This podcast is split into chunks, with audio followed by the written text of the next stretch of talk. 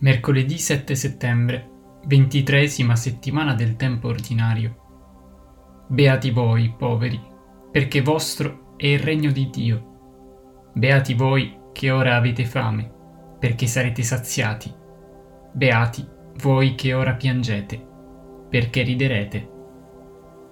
Quanto oggi Gesù annuncia al mondo intero va ben compreso, con tutta la potenza di luce e di verità nello Spirito Santo.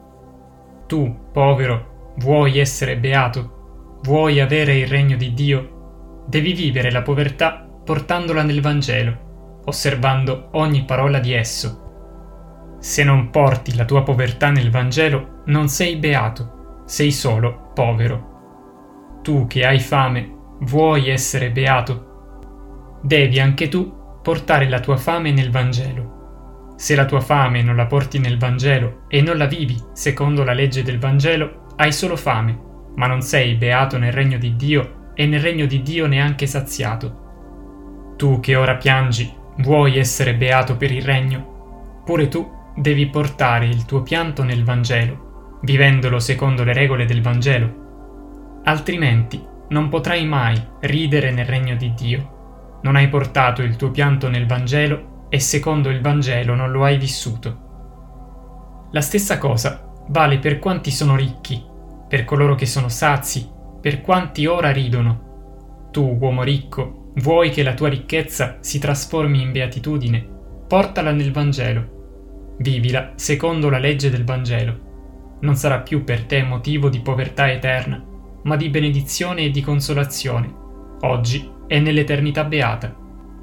Tu che ora sei sazio, vuoi che la tua sazietà non si trasformi in condanna eterna?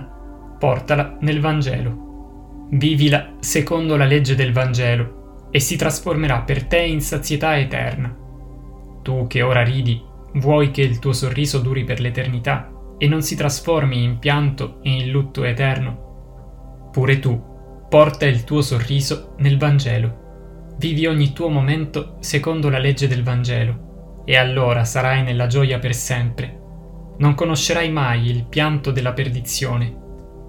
Il guai, nella Scrittura Santa, è sempre parola di misericordia da parte del Signore, perché ci si converta e si ritorni nella piena obbedienza alla sua alleanza, secondo la legge sul fondamento della quale l'alleanza è stata stipulata. Ecco altri guai annunciati da Cristo Gesù, dai quali ci si deve convertire. Altrimenti mai potrà esserci salvezza. Guai a voi, scribi e farisei ipocriti, che chiudete il regno dei cieli davanti alla gente.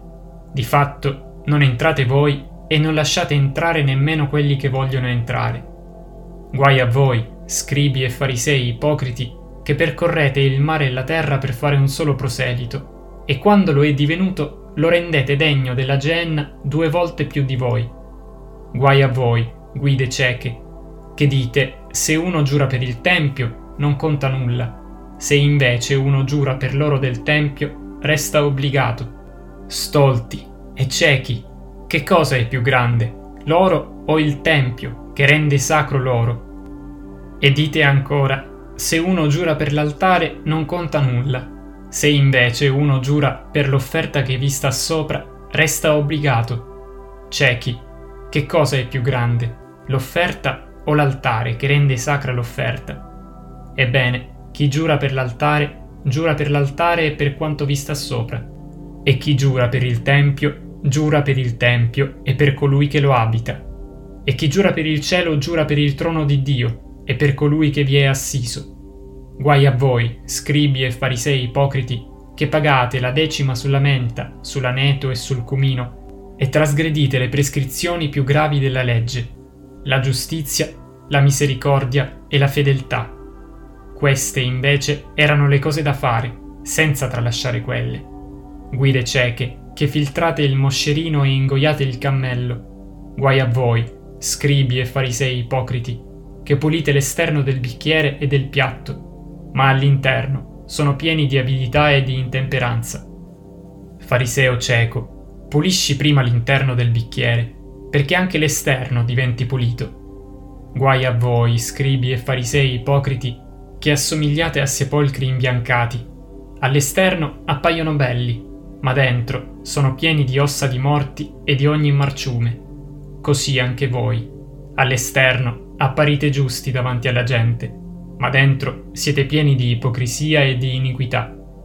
Matteo ventitré, tredici ventotto. Il guai della Scrittura Santa ti dice che se perseveri su quella strada, per te c'è solo la perdizione eterna.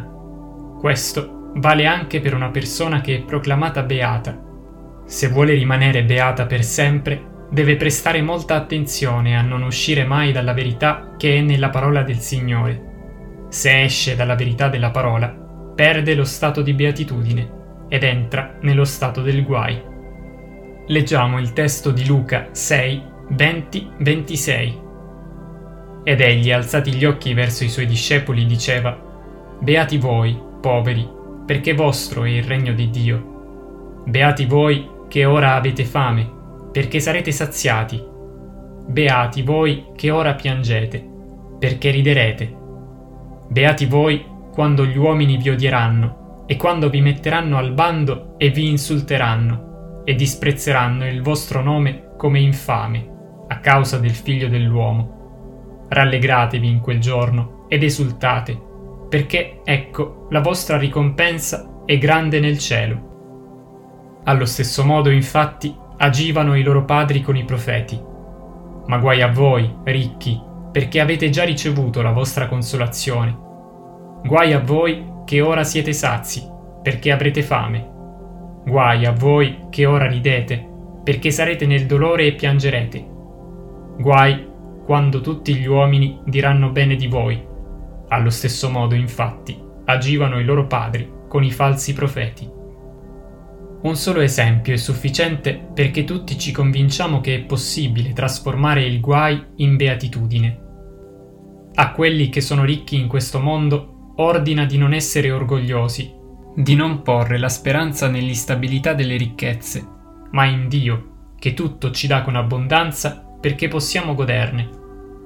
Facciano del bene, si arricchiscano di opere buone, siano pronti a dare e a condividere, così si metteranno da parte un buon capitale per il futuro, per acquistarsi la vita vera.